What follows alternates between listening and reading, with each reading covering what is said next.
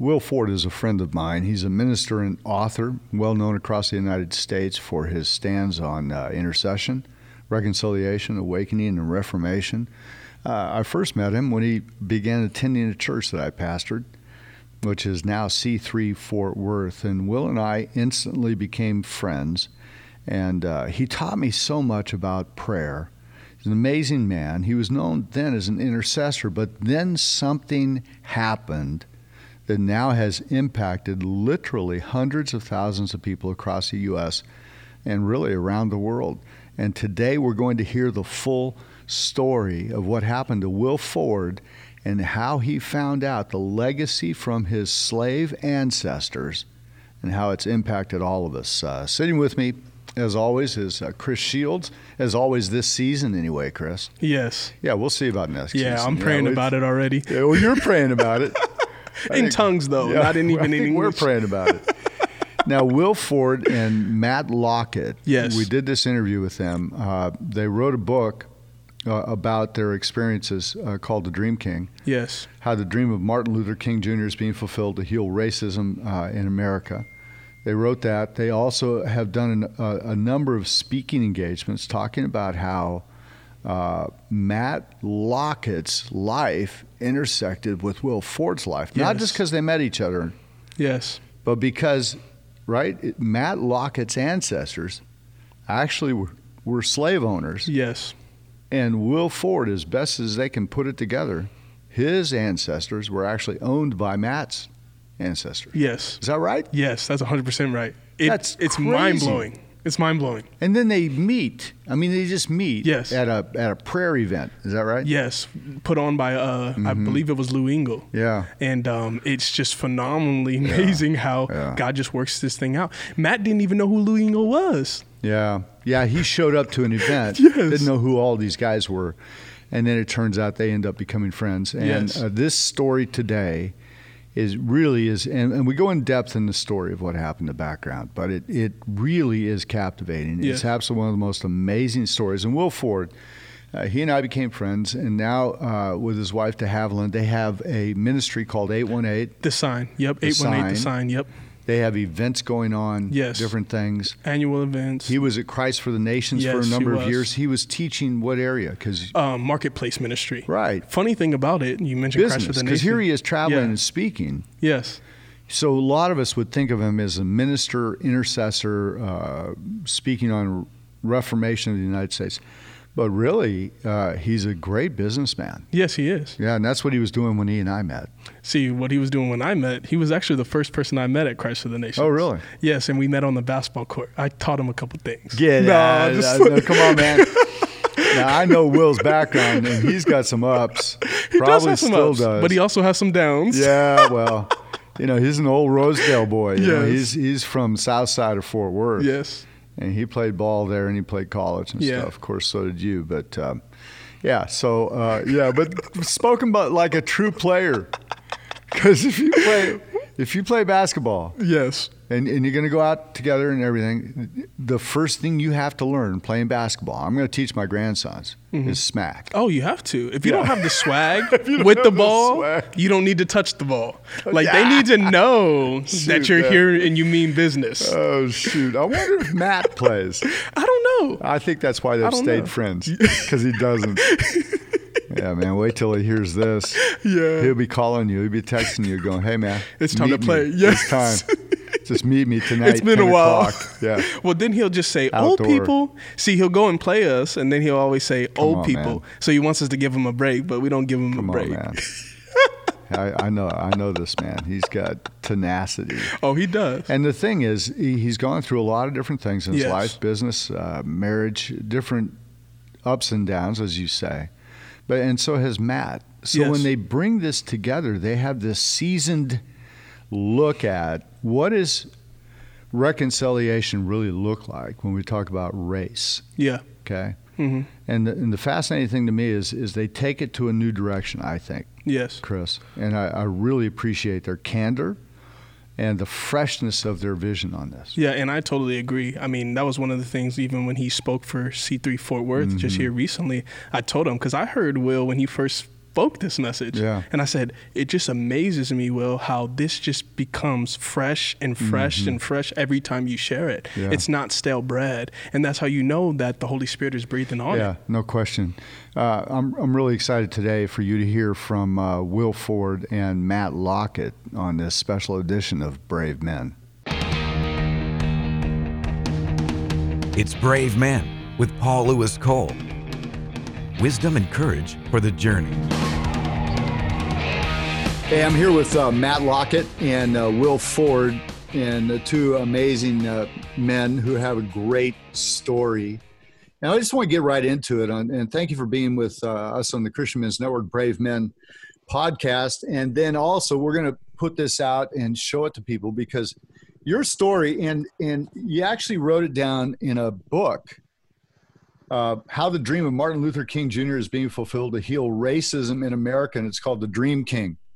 And the website that people can find you at is dreamstreamcompany.com. Dreamstreamcompany.com. Now, here's the thing. What I do know is that both you guys are, are giants in prayer, and but you're also very humble. So uh, when I ask something, just jump in there. Just jump in there. Whoever's got the answer. So this will be fun. And uh, thanks for taking the time. I- Yeah, thanks for having us. you know I'm and will right now let's set the stage you're you're uh, also a professor right now right Yep. Instructor. Christ for the Nations Institute, uh, uh, director and chair of the Marketplace Leadership Maybe We've been doing that for eight years now. and and so uh and so you this is uh christ for the nations and you do marketplace ministries there now you you know when you and i first met you were in business That's right. full time and uh and then the lord moved you into a place of sharing your story and then matt you're in washington d.c Yes, sir. Yeah, I've been uh, a part of a house of prayer on Capitol Hill, and uh, Wow. it started in 2004. So we've just uh, recently celebrated our 15th anniversary. Wow. Man, if there's any place that needs prayer, bro, it is uh, is Washington D.C. Right? Ah, there's not much going on here. You know, the funny thing is, you know, when we talk about that, we do look at that and leadership and all that, and and it's funny. I travel uh, with Christian Men's Network all over the world, and I can't tell you how many times I've had a pastor come to me and say, uh, "We're trying to, you know, stir up the ministry to men," and they go, "You know, you don't understand this place. This is the toughest place for ministries in the Oh, entire yeah. right? It's And harder here than everywhere else. yeah, you know, it's all it's funny, but uh, but at the same time, there are, and you guys can explain this better than me. There are, if you will, hot spots. Is that right? Yeah. There's hot spots where it seems that there's a stream of leadership that touches the world from these different places, and so God's put you uniquely there. how do you how do you end up getting there, Matt? I was in the marketplace before, and uh, it, back in 2004, I was seeking the Lord, and uh, I was led kind of supernaturally and very uh, strangely through a dream uh, to come to Washington, D.C. It's actually where I met Will. We met for the first time in a prayer meeting on the steps of the Lincoln Memorial. But God kind of rearranged my life as a result of that, and I moved here full time and became a missionary. Left the marketplace, became full time missionary. You're a missionary to Washington D.C. Well, thank, Yes, thank you for doing that. Where are you from originally, Matt? I'm a Hoosier. I'm an Oh, I'm you're a Hoosier. born and raised. Okay, do you play a little ball? No, I wish. Oh, you didn't? Because Will can play. Will Too short, can too slow. play. And, and Will had some ups. I know this. Yeah, back in the day. That's right. Back in the day, yeah, that's the thing, isn't it? It's all back in the day. But you Yeah, grew now- up. Uh, you grew up South Fort Worth, South Side. You're a South Side Rosedale boy, right? Yep, yep. Grew up Southside, Fort Worth. Uh, uh, lived off in uh, the Stop Six area, and then um, we moved over to uh, uh, the Rolling Hills area, Fort, Fort Worth. Yeah, kind of upper black middle class kind of thing. Yeah, I was gonna say that was the moving on up. That was the Jefferson. Yeah. That, that was that was my Jefferson move right there. that was the Jefferson move. Yeah. Yeah, but but see, you're a Fort Worth uh, a man, and and uh, and then in the marketplace and ministry, and now teaching that. And so, Matt, now you guys meet, and you met at the prayer meeting at the Lincoln Memorial. yeah. Yeah. Yeah, we, we made a prayer meeting at the Lincoln Memorial. So how I wound up there, um, I had a dream about Dr. King, and in the dream, Dr. King is a is dealing with me about my own unforgiveness issues that I had around the race issue. Uh, and, and basically, he's, he's confronting me about my white baggage in my life that I needed to get rid of. And if I, if I really wanted to be used to heal the racial divide.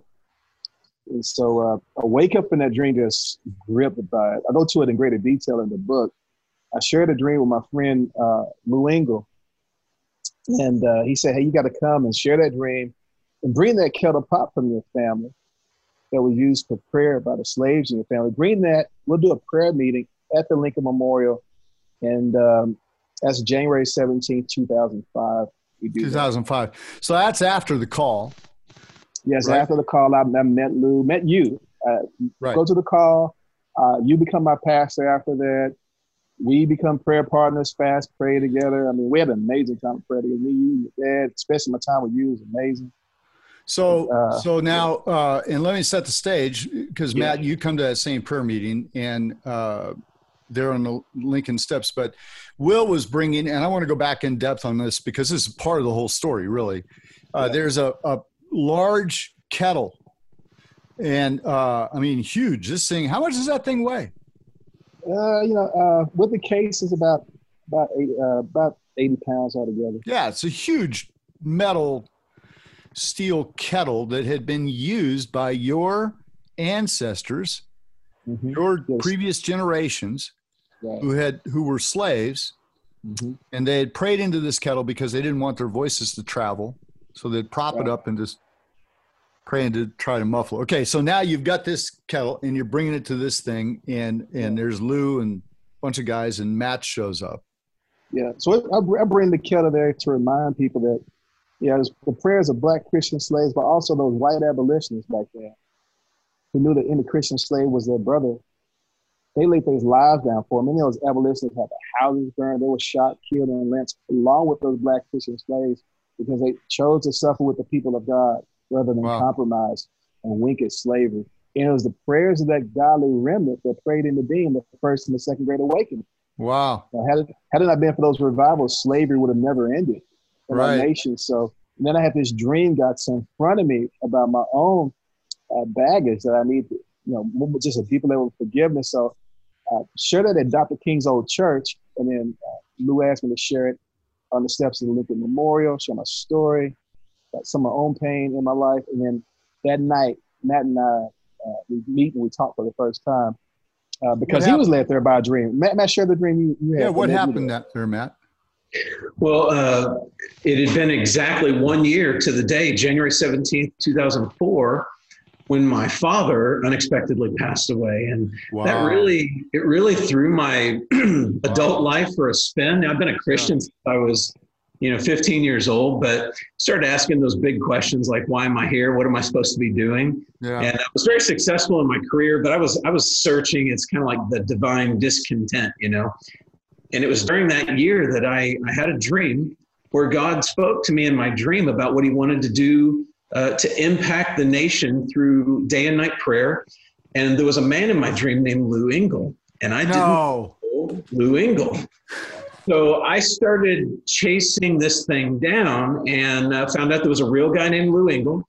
he was really doing this thing with prayer. And I, I called, I got a phone number of somebody that worked with him and I called him and I told him my dream. And he said, That's interesting. You just dreamt exactly what God is sending us to do. We're going to DC. Wow. To pray, and uh, and then he told me about this gathering on the steps of the Lincoln Memorial on Martin Luther King Day, and he said, you know, maybe you should come. God might have something for you there so you know i packed up you know took time off work and and you know came across the country. I lived in colorado at the time and uh, showed up at the lincoln memorial for a prayer meeting. And so that's the first place that will and i ever came together. And so here's will. He's there because of a dream. Here i'm there because of a dream. And we meet on the spot where dr king gave the i have a dream speech. Yeah. Yeah. So we didn't make that connection at first but you know, we, so we meet, we're there, and uh, I bring the kettle out and I share the story, and I share the dream with Dr. King in it. And uh, I look out in the audience after I get through speaking, and I see this white guy's hands buried in his face, face buried in his hands, and uh, he comes up to me, it's Madden. He says, you know, you just you just said this kettle comes from the Lockett side of your family. He said, my daughter elbowed me. He said, because I've been praying, God, if this is really you, you want me to be here, I need you to call my name. And so I say the name Lockett. No. yeah. So he freaks out, comes up. And that's and, the uh, first uh, time you'd ever shared that detail of the story. Yeah, and that's the first time I felt led to share the detail of the story. Yeah, I'd never heard it because I'd heard the story before. Yeah. Never heard that. So, yeah. So 2002, 2003, that's when you and I ran together. Was, uh, it was 05 when we met, Matt and I met. So I, I, I incorporated that into the story that night. I just felt led to do it that way. And so what happens is he said, You said Lockett, and that's our name. I said, Interesting. Because I had never met a Lockett before. That's what I'm thinking in my mind. Like, I never met. I never met a Lockett before. One of these one of these guys, you know. I said, How do y'all spell Lockett with two T's and one? And I just waited for a response. Right. He said, We spell it with two T's. I said, Oh, in my family, we only spell it with one. I said, uh, how do you uh he said, Where where your Locketts from? I said, Y'all from you know, what, what part of the country? I didn't want to give up anything. So, yeah. What part of the country y'all from? He said, Oh, we're from Kentucky. I said, Oh, we're from Louisiana. So I thought, oh, okay, just a cool coincidence then. This is not the family in that kind of sense, you know, that could be connected to our family, especially in the slavery kind of sense. So we thought, a cool coincidence. But it was it was enough where like they connected us. And we were actually prayed together that night for healing, racial and, and all those kind. Of, you know, we just like intercessors. We just prayed together. Yeah. But that that connecting point, you know, and that coincidence. But this like is not like there's four or five people on the steps and you just grab the guy next to you. This is no, no, this is no. a crowd of people. It's a crowd of people. There's probably, there's probably about 700 people there, maybe. Yeah, something like that. And uh, and then, but uh, that night, oh, 700 probably, people. You guys end up next mm-hmm. to each other talking. This yeah, and end up talking. And so we've been friends. We've been friends for 10 years. You know, and uh, been Let me interrupt together. you for a second, Will. See, yeah, go ahead. God kind of readjusted my life. I became this missionary, a prayer missionary in Washington right. D.C. Uh, with Lou Engle. But then Will and I, we we struck up this friendship that developed uh, into a, a, very deep and profound relationship where we just started running together. So for years, Will and I would, you know, we just found ourselves together as brothers to pray for America mostly praying for revival, yeah, which yeah. is what we do, but other things as well. Yep, yep. So been friends all these time this time, and so um, and the what the other thread that connected us was the life issue. That was, that was the first time I started talking about the life issue. Matt had a dream about the life issue at that time period, so we started running together, contending for revival, contending for the ending of abortion, and contending to see the racial divide be healed because we saw how all three were connected and so we've been doing that for 10 years as friends. But five years ago, Dr. Cole, uh, I still call you that. uh, like, like your Paul. But Paul, uh, about five years ago, what happened was Matt made an amazing discovery. Tell them what you found out. So, for me, one of the things that was interesting about my family after I lost my dad uh, was we didn't know where our family had come from. And so when my dad passed away, I kind of took up the research of trying to figure out where did the Locketts come from? What was our family history? My dad was one of 16 siblings on a tobacco farm wow. in Kentucky.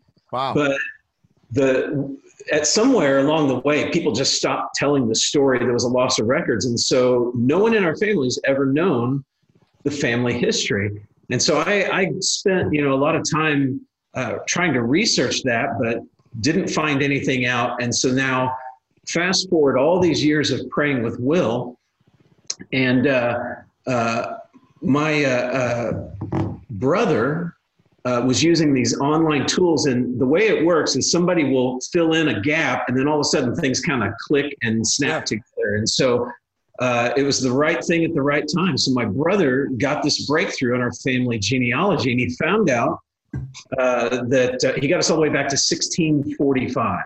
Wow. And he, he said, you know, we came in as settlers through Virginia. And so that was, a, you know, this little piece of the, the family history that we had never known before. But um, it was significant because at the very beginning of our house of prayer, God gave us a, a dream that marked us in a way that it, it, it sustained us in a, a, prayer direction for 15 years. Wow. And I'll tell the dream because it's it's uh, an important part of the story. In the dream, we were in uh, a huge building that was filled with courtrooms. And we were being led from one courtroom to the next. And the Lord spoke through this dream and said, Either you deal with Roe v. Wade in your courts, or I will deal with it in mine. Wow. At the end of this long hall was a huge courtroom, and on the door it said Appomattox Courthouse. And I usually have to stop for a moment in the story because most people don't know what that is. But Appomattox Courthouse marks the end of the American Civil War. That's where General Lee surrendered to General Grant. Today. And uh, he did that on today. Today's the anniversary of Appomattox. It's April 9th, 1865. Wow. And so, um, you know, uh, we uh, started looking at that and we found out that the last battle of the American Civil War happened three days before that surrender, and it happened at a place called Lockett's Farm. And that was a piece of the story that had emerged. And we didn't, you know, we were kind of praying, like, what does that mean? Because I'm here, you know, I'd heard my name at the beginning of this journey. Now I was hearing my name again. And uh, that was when my brother got the breakthrough. And he started telling me this story about the Locketts and settlers in Virginia.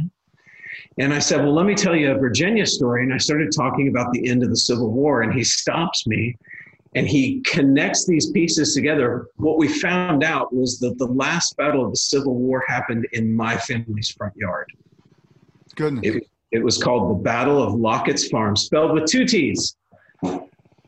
So, uh, uh, so here, isn't that interesting? So, Will has this this this heirloom that's been handed down. He has this relic from the past um, a, you know, uh, a memorial stone of this kettle. Yeah, yeah, yeah. Handed down from the slaves who prayed. And then after all these years, I discovered that my family too has this relic, this memorial stone from the past wow. in the form of the actual property, the land, the farmhouse where the last battle of the Civil War took place. Wow.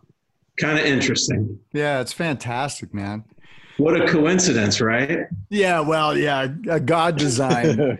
yeah, a, a, coincidence like the parting of the Red Sea, you know? Yeah. so, uh, coincidental happened to be a million people waiting to cross.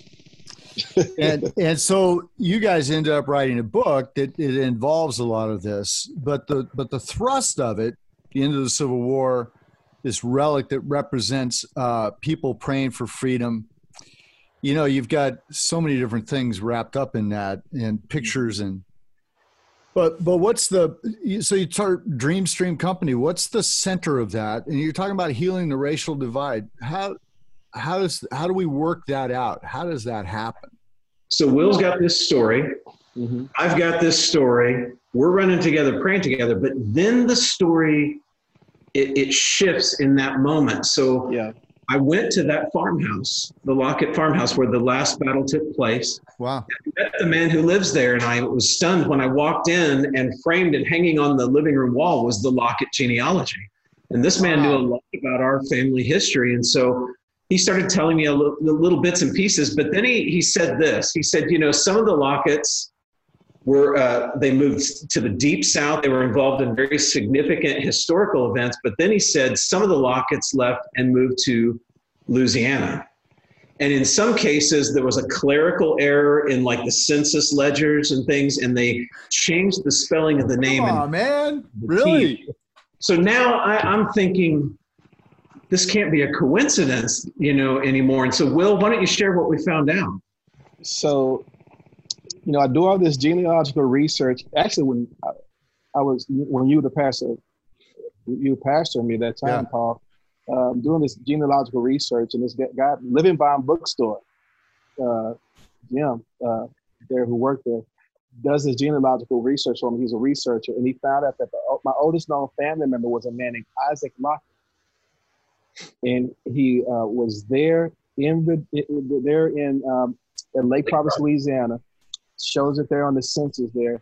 And it's the 1870 census. In the 1870 census, Isaac Lockett said he was, he was said he was 90 years old. So five years after slavery, probably the place where he was a slave. But in that document, he went on to say Isaac Lockett says that he was originally from Virginia. Oh, come on. And so we do more research and we A year learned that, yeah, we learned that Matt's family was one of the only few Locketts in the in the Virginia area at that time period. So that led to another year, year and a half of research, and we learned from the empirical evidence that we found that Matt's family is the family who owned our family where that kettle pot came. Come on. That's Yeah. unbelievable, man. Yeah, so here's my family. Think about it, Pastor P. Here's my family praying for the ending of slavery. And then all the way up at the farmhouse of the people who used to own them, slavery comes in in their front yard. But then, because he's the God of the past and the future, he takes two people from those same family lines, Matt and I, and he weaves our storylines together so we can war against injustice in our day and cry for awakening. This is the, this is just absolutely the most amazing story. This is going to be blowing people's minds. So where does that leave us now? What do we do now with that? Well, you know, what we found is that it's really uncomfortable for people to talk about the race issue and the, the divide. So I believe God has given us a story as a plan so that we can use it as a catalyst to get the conversation going to see and, and perpetuate it.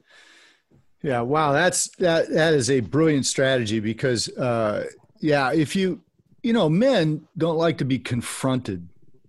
Um, I always say that the way to minister to men is uh, on a bank shot. You know, Yeah.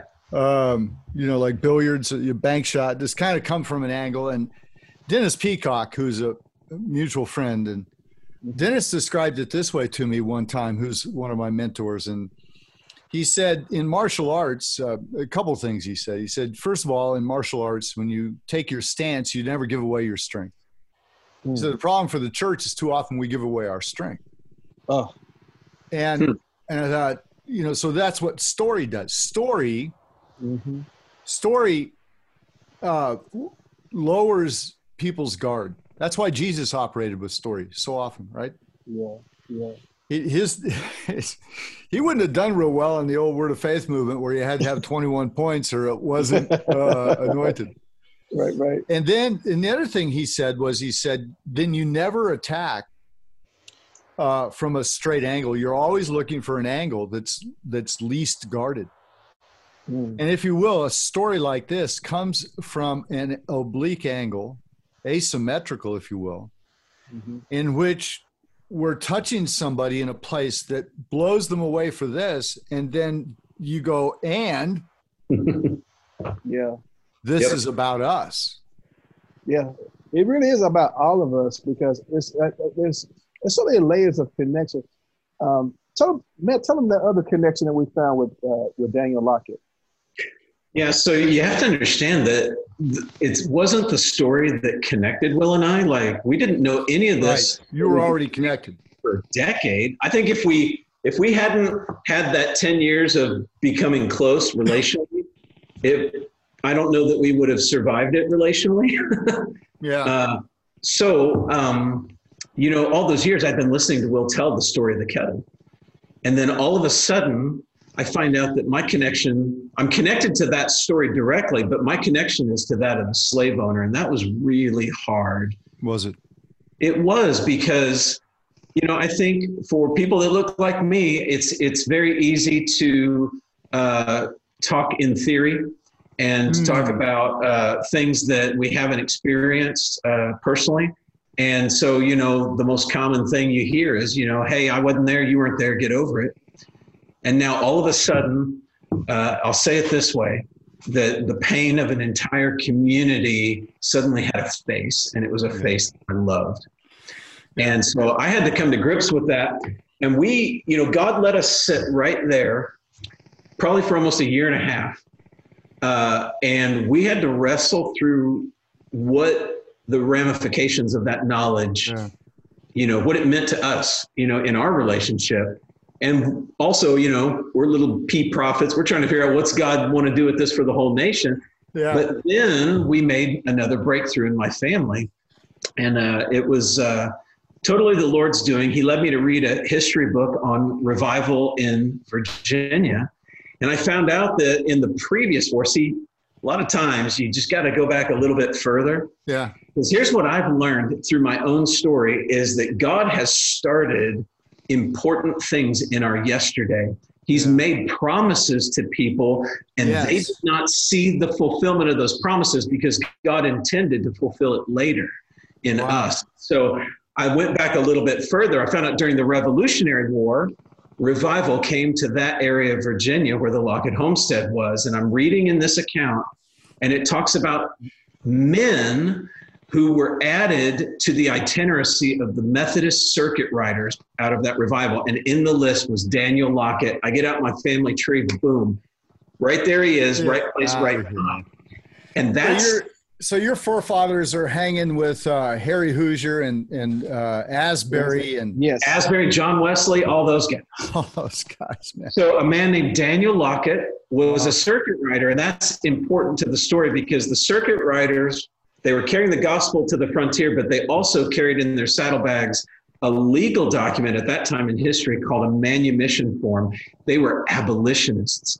And a hmm. manumission form is a document that you could sign and set your slaves free. And so when you look at it, everywhere the circuit riders went, the population of freed slaves exploded. So Wow. that yeah i've got slave owners in my family but I, if you go back a little bit further god started a storyline of revival and abolition Wow. Right? So, so, so here is, you know, everybody has these things called generational curses, generational blessings, in all of our families, right? We talk about that. And I remember you teaching on that when you were my pastor, you know, and, and the thing is, you know, they represent these dominating themes called storyline. You know, so you're the storyline of, of uh, this alcoholic after alcoholic in a family that becomes a theme or storyline of blessing on another side or generational blessings. And I had those bad storylines in my family. You met some of those when you were my pastor. But then we also have family members who've done amazing things, like we're supposed to freedom, we can called a pot of freedom. Matt had family members that owned slaves. We also have these family members that yeah, were revivalists and abolitionists and preached the gospel. So in other words, I believe what God is shouting to America right now, Pastor P, is this. What storyline do we want to be a part of? Wow. The healing or the hurt? The blessing or the curse? Yeah. What storyline are we going to be I'll give you a good example of that uh, just to make it clear is after slavery ended it still wasn't popular for slaves to learn how to read and write Right. and uh, and so they would do it in secrecy. You have this legacy of secret prayer meetings. That's what the kettle represents, what it came from. But even after slavery ended, these secret meetings are still going on. Only you've got former slaves trying to learn how to read and write. So 1867, uh, a former slave there at the Lockett homestead was trying to teach her young son how to read and write, and she was doing it in secret. And in one night walks Lucy Lockett, one of my forebears, and she catches them red-handed. Only instead of consequences, I look at it, it's such a pivotal moment in the story because there could have been consequences. But she looks at the mother and she says, No, what you've chosen to do is very wise. And so Lucy Lockett takes up tutoring this young boy in how to read and write. And we know that story because it's in his autobiography. His name was Robert Russa Moton. He replaced Booker T. Washington as president of Tuskegee Institute. Oh gosh. He was an educational advisor to legislators. In 1922, he gave the dedication speech of the Lincoln Memorial in DC, where 41 years later, Dr. King would stand on the, that spot and, and declare, I have a dream. And 41 years after that, Will and I would meet on that same spot. Yeah, this is crazy stuff. It's amazing. Hey, this is Chris. Let's take a moment right in the middle of this great conversation to remind you how to get in touch with Paul and Christian Men's Network and the Global Fatherhood Initiative. You can find all the resources for mentoring and fatherhood at cmn.men. That's the Christian Men's Network at cmn.men. Christian Men's Network does special events across America and around the world. You can find all the information at cmn.men. Click on events. We also have tremendous resources for churches with special discounts for groups on that website. Everything a church needs from A to Z to mentor and disciple men of all ages and backgrounds. Before we get back to the interview, please take the time to hit the subscribe button to help us continue to reach other men. Now, let's get back to this powerful interview between Paul and Will Ford and Matt Lockett.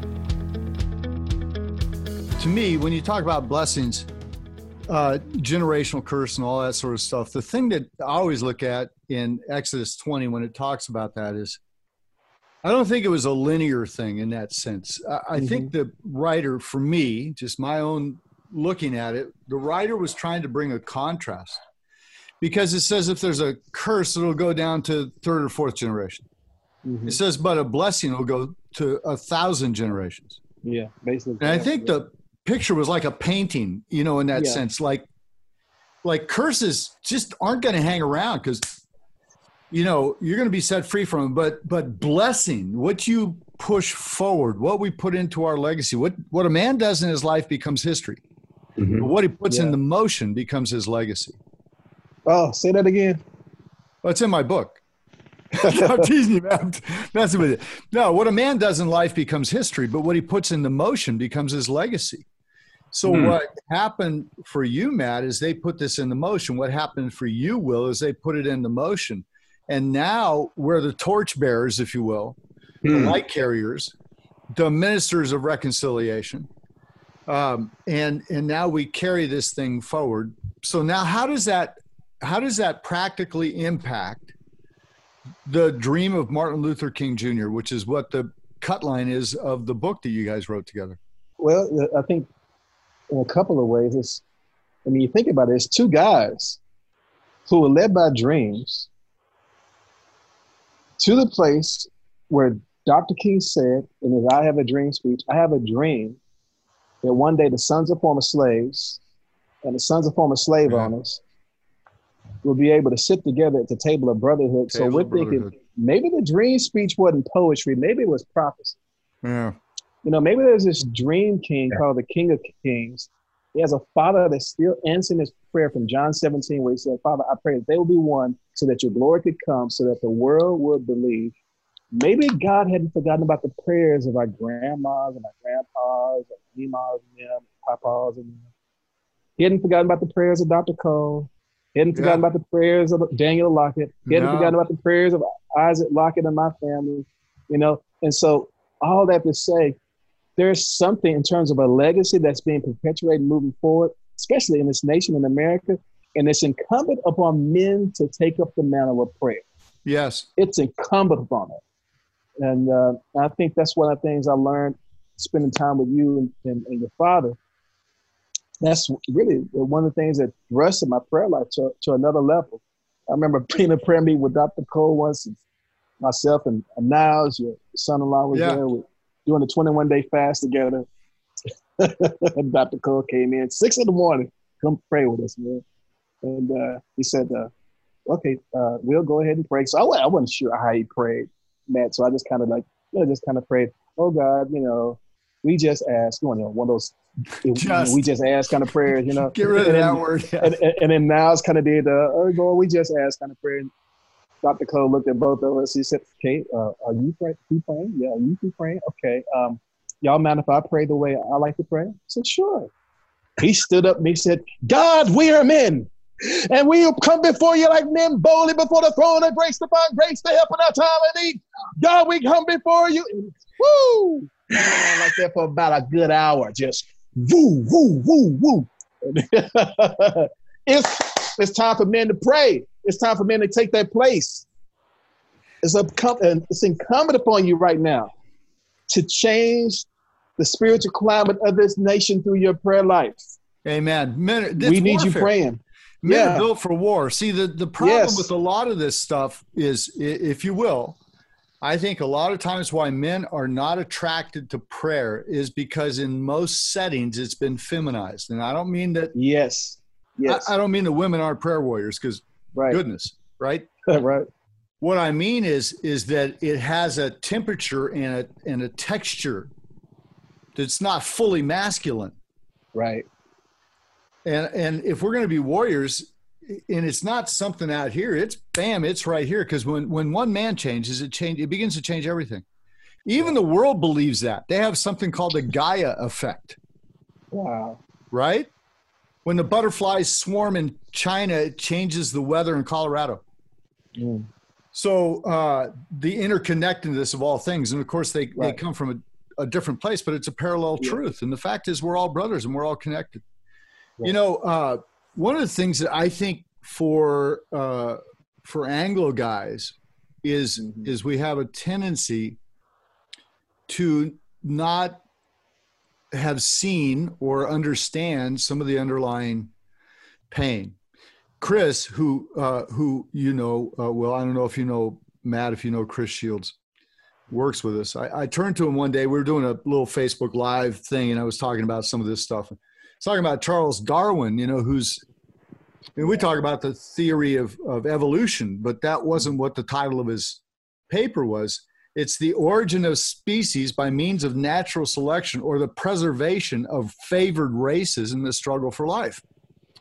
In other words, it was paid for a bunch, by a bunch of old white guys in England in order to prove that stay on, you know, they have everything. So I turned to Chris and I said, I said, how old were you when your dad had to talk with you? Mm. And he kind of smiled at me. He goes, I guess I was probably 12 or 13. You see, as a for most guys who didn't grow up in that culture, when I said that, he looked at me like he was surprised that I knew what I was talking about. Yeah. And the talk is uh, every, uh, just about every single man of color father who loves his sons will sit them down and say, "Here's how the way you're supposed to act when you get pulled over by the police." Yep. Here's how I want you to act. Here's what I want you to say. Here's where I want you to put your hands. And and a good dad will walk through those things. Will you think about that. How painful is that, man? Yeah. How Yeah. how unbelievable is that that in a culture in which we celebrate how far we've come and how quote unquote tolerant we are and all of those things that that we actually still live there Mhm. Yeah, you know, my, my dad prepped me for the talk uh, a couple of times. The first time I, I got the talk, in a sense, I was six years old. wow My, my father got me a social security card. He said, I want you to work and value work. Here's your social security card. You're going to come up to the office and work with me. I'll pay you. Here's your social security card, but I want you to, I want you to memorize your social security number. And he would drill me on it at six years old.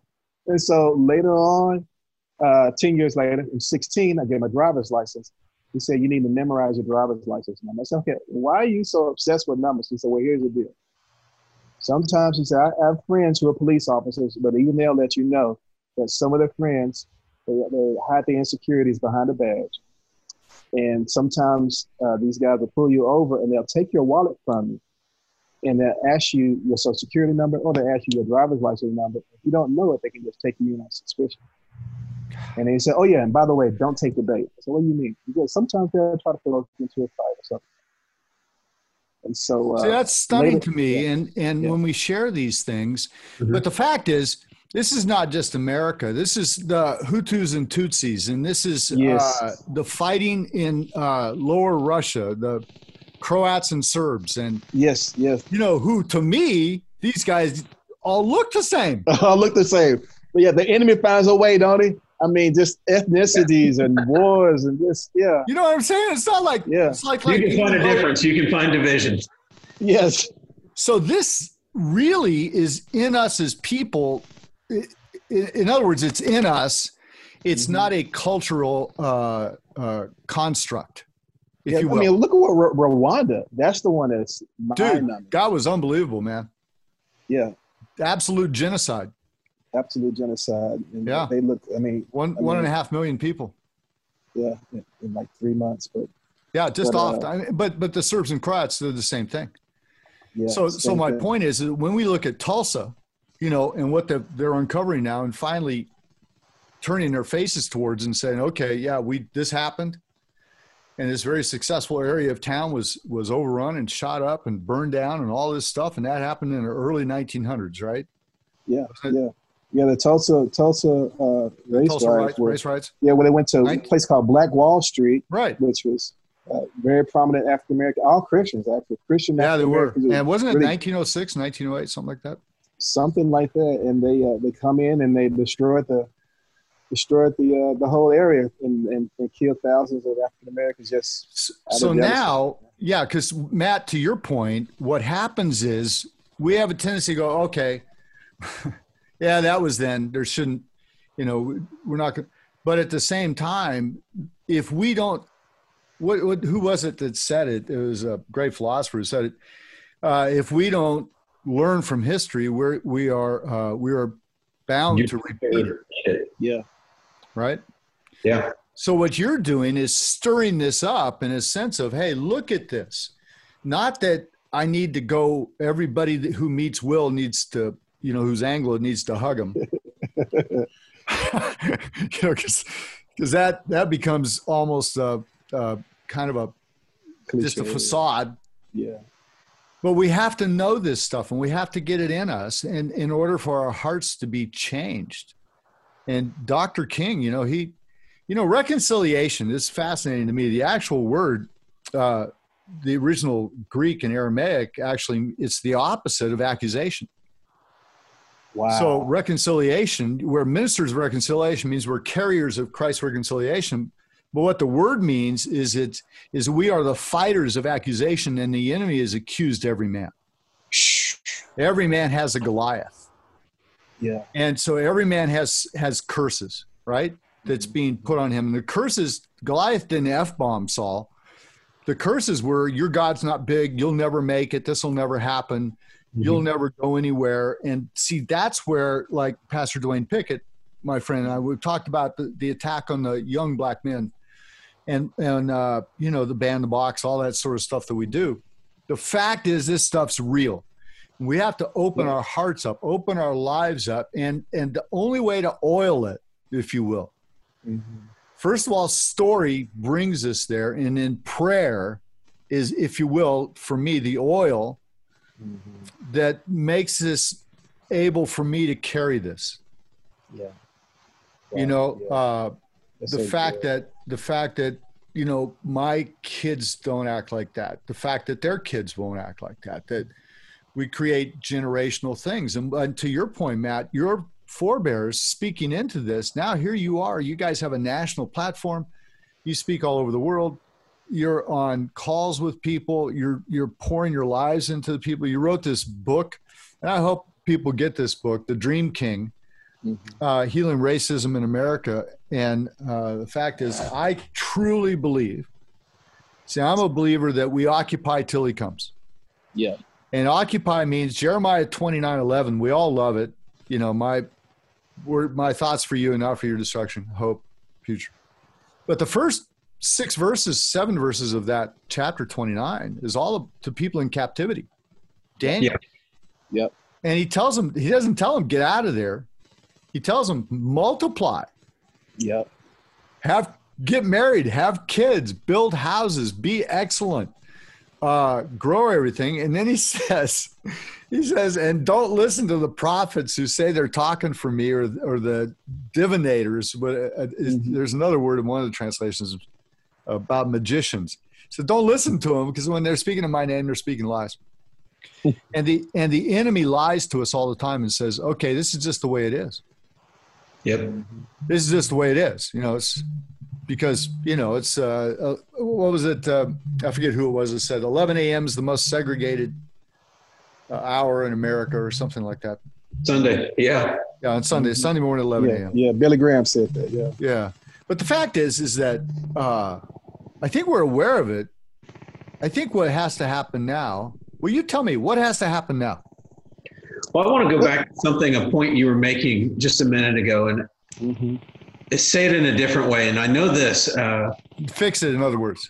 about no, no. It's just that you're talking about men not Yeah, being yeah, drawn to the activity of prayer. yeah. and uh, you know come to one of my prayer meetings because uh, it's pretty lively but but i heard a, a preacher say it like this one time and it's always stuck with me he said a man who's made for war in a time of peace will make war against himself Wow.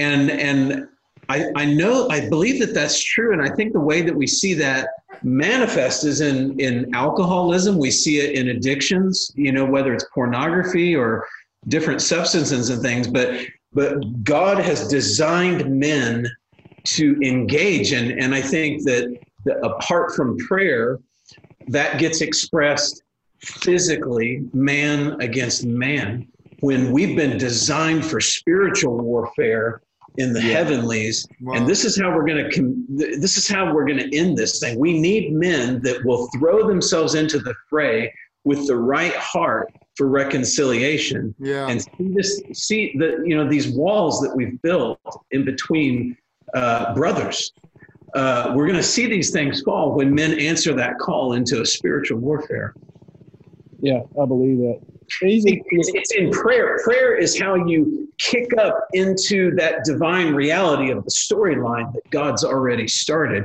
Yeah. Apart from prayer, you'll never discover what that story is that God's been writing. Yeah, exactly. Uh, like Matt and I, well, think about it. We met first at a prayer meeting. Yeah. That's where we met. We met at a prayer meeting. That's what I think was where that's what's going to take for the, the Christian man to get to get breakthrough in this thing, one, we got to meet each other in the place of prayer. And then two, we got to grow in relationship. You know, it really can't be reconciliation without conciliation first. That's right. well, I, have often I've often thought about that. Uh, Reconcile to what? Right. You know? So so Matt and I, we've had this conciliatory relationship. We had it for 10 yeah. years, but now it's been 16 years, but for 10 years it was already conciliatory. Then God lifts the covers reveals the rest of the story. And then, you know, you know, we prophetic movement, prayer movement folks, we're like, oh, this is all such a cool prophetic swirly thing. Uh, listen, Pastor P, when all the swirl uh, died off, I was like, hold up. Your people own my people. you know what I mean? And so they got real. They got, it got real. And I was like, so here's the, but the thing for me was this. I've been hearing all these stories about slaves being beat to death in my family and how they had to sneak away. To, now I have a face connected to that, but now it's the face of someone that I love. And now I'm trying to forget how my friend was ever my family's en- enemy. Yeah.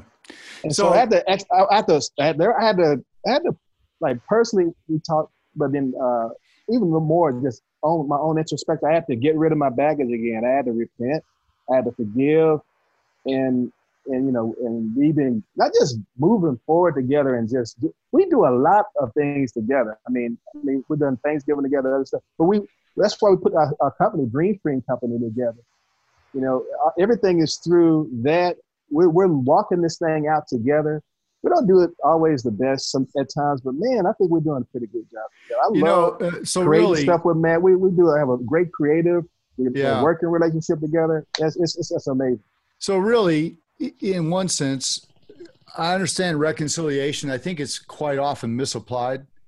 Mm-hmm. What what you guys are talking about is is is a new creation. It's oh, it's yeah. a it's a recreation. It. It's it's kind of like there's some guys I've told, uh, you know, they tell me about their past and everything. I go, dude, you know what? Listen, just chop down your family tree and start a new tree, bro.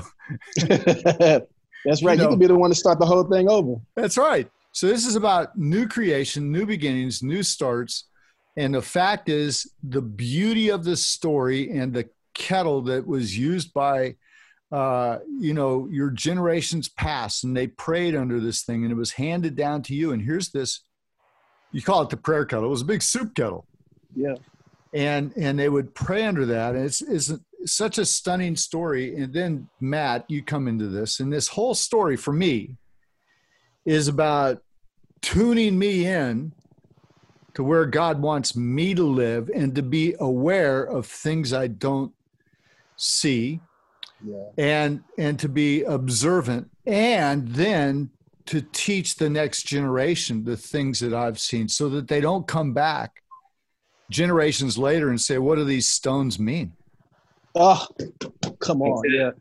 Yeah. And you think about it and he, he gives us these little signs these little mile markers along the way. So April the 9th, that's the day that the, the South surrenders to the North in the Civil War, and that's today. April 9th is also the day that the Azusa Street revival breaks out.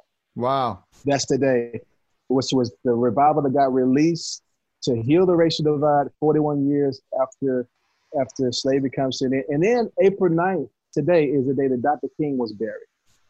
Wow. You know, so, I don't I don't know that um, that this nation, United States. I love our country that I live in right now, e- even as many men hearing this in South Africa or Uganda or Indonesia, you love the nation you're in, you love your people. And, Mhm. but I don't know that this nation will survive beyond my grandchildren if we don't have another great awakening. Yeah, that's what that's what we're contending for. We'll become a secular, wealthy, uh, immoral country. Yeah. So I just want to applaud you guys for being on the front lines of this thing, for stirring up the conversation, for making it uncomfortable. Because God called us, you know the old line. God called us not to uh, to uh, uh, to comfort the afflicted and to afflict the comfortable. and so uh, we have to have conversations, and and this story helps put it in a place where I can have the conversation, and I don't feel threatened Mhm. right? I don't feel like, oh yeah, he's he's slamming me. No, no, no. This is an amazing story. So thank God for bringing you guys together. Obviously, this is a plan of God. Obviously, you guys need to be doing, uh, especially in the digital age that we have now just entered with this coronavirus. yeah. You know, I think you guys. Uh, I think there's a movie here. I think there's, um, you know, the things that shift and change color uh, culture are conversations. Mhm. You know, if you look at back at marking points of our culture and, and you say, okay, how did this change? Where did this shift? What was the what was the conversation when John Kennedy became president? The conversation shifted.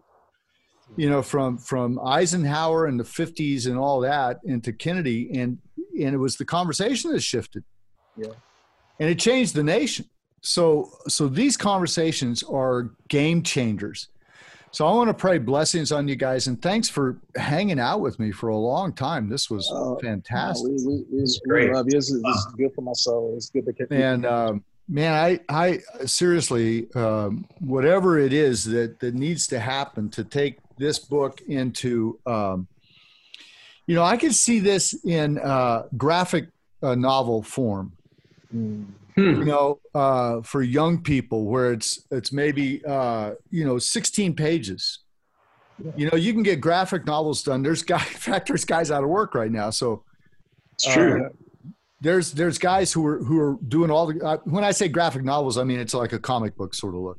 Mhm. So there's these these guys who write those, and they just charge per panel, per page. You write all the stuff, and then bam! And I could see I could see Tony Rory with young with Men of Honor, Hmm. out to young Wow. people at all the schools, all the junior highs. Imagine if they had this story of the Locketts and Appomattox and this kettle, and then whoa, dude, here's this guy that's an awesome basketball player.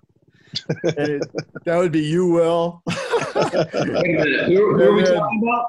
And- and show me dunking backwards, right? and gets with a guy from Indiana, basketball country, who doesn't play ball. Anyway. Oh, I just didn't say I was any good.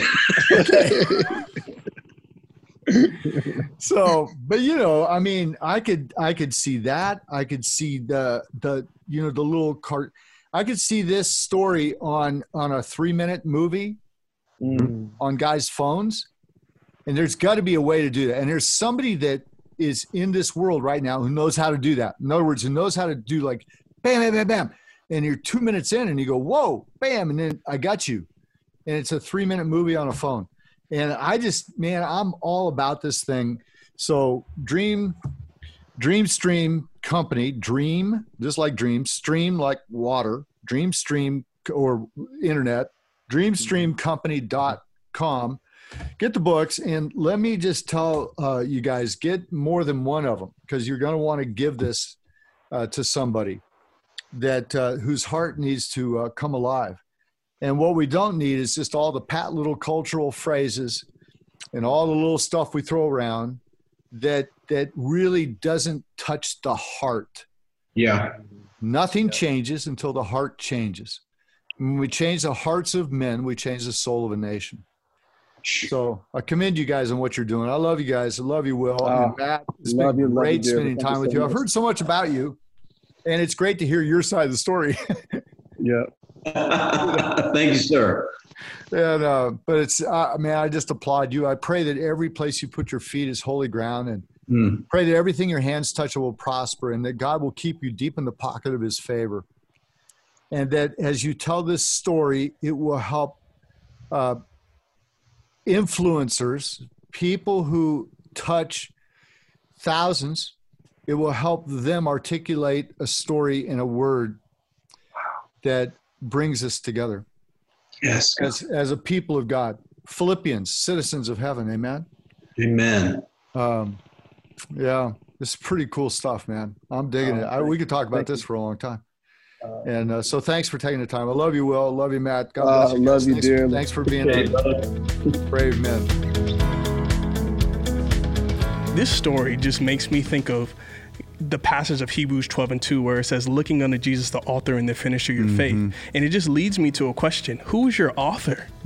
because really it's like you see two men's life that could not accidentally come together. It's like somebody intentionally wrote this story before the foundations of the earth. Yeah, it's like uh, Squire Rushnell uh, wrote that book. Our friend Squire wrote that book called God Winks. Yes. About coincidences of life, and this is like a God wink. Yes. It's like a this divine coincidence where Yes. these guys come together, and then not only that, they they not only connect, but they actually personally become friends. Exactly. Yeah, it didn't just wasn't like, uh, oh hey, you know, you did that, you did that. Okay, great. Hey, I'll see you next year, maybe at the convention. Yes. You know that kind of thing Yes. And yeah, or they're friends on Facebook. Yeah. No, yeah. they're actually these guys are really close. Yeah, it's And you can hear it, yeah, Yeah. And they were intentional about it. And and what's amazing is they became friends, and then they found out more of this stuff as it went along. Exactly. I'll never forget when when Will first got that kettle. Uh, I was his pastor at the time, and he got that kettle, had been used by his ancestors, the slaves, to pray under so their voices Yes. wouldn't carry. And I'll never forget the first time he carried that. Um, I think it was the thing where he did that. Um, well, he took it to a couple stages. We did a couple things where he took it on the stage and talked about it. But then he took that train ride with Lou Engle. Was it with Lou yeah, or with Dutch? It, it, was with Dutch. yeah, with Dutch Yeah, Sheets. and Lou. Yeah. Yeah, and uh, that was an amazing thing. They did this city to city thing, carrying that big thing. The thing weighs 90 pounds. It's crazy. Yeah. I know I helped him lift it in here. Oh, did you really? yeah. So uh, crates and all that sort of stuff around it, and and just so amazing that God would give to you and me and to us this story, for us to be able to tell others and to tell our kids. And I would say right now, anybody who's ever listened to this, if you if you're listening to this, make sure you tell somebody. Yeah. Yeah, just text somebody and say you've got to listen to this. I think there's a way of like sharing, Sharing it. this. Yeah, you can right, share it. on- You can share it in text and- message. Yep. yeah, most of these uh, Spotify, wherever you listen Yes. to it, wherever the best spot Yes, podcasts only are, where the best podcasts that's are. where we are. yeah. So uh, yeah, please share this because that not only gets the word out about brave men, Yes. but it also uh, is going to really touch somebody's heart. And there's some guys who need to hear this stuff. man. Exactly. That I mean, especially the thought of that in the reality of it's not just Mm-hmm. a thought that your life is not accidental. Yeah. You're here on purpose for a purpose. Yeah. And part of that purpose is you connecting with the right people. So good. Because when you have the right brothers, you become the Mm-hmm. right person. You know, at Christian Men's Network, that's why we talk about brotherhood a lot. CMN.men is our uh, website, as Chris mentioned at the mid break. But uh, CMN.men, and you'll find uh, tools for and resources for Yes. discipling men. Uh, but you'll also find, uh, like at the CMN Summit that we do Yes. every year, CMNSummit.com. Whenever you're listening to this, CMNSummit.com. Or you can just go to CMN.men, Yes. click on the summit. But the fact is, getting together with guys, getting a brotherhood.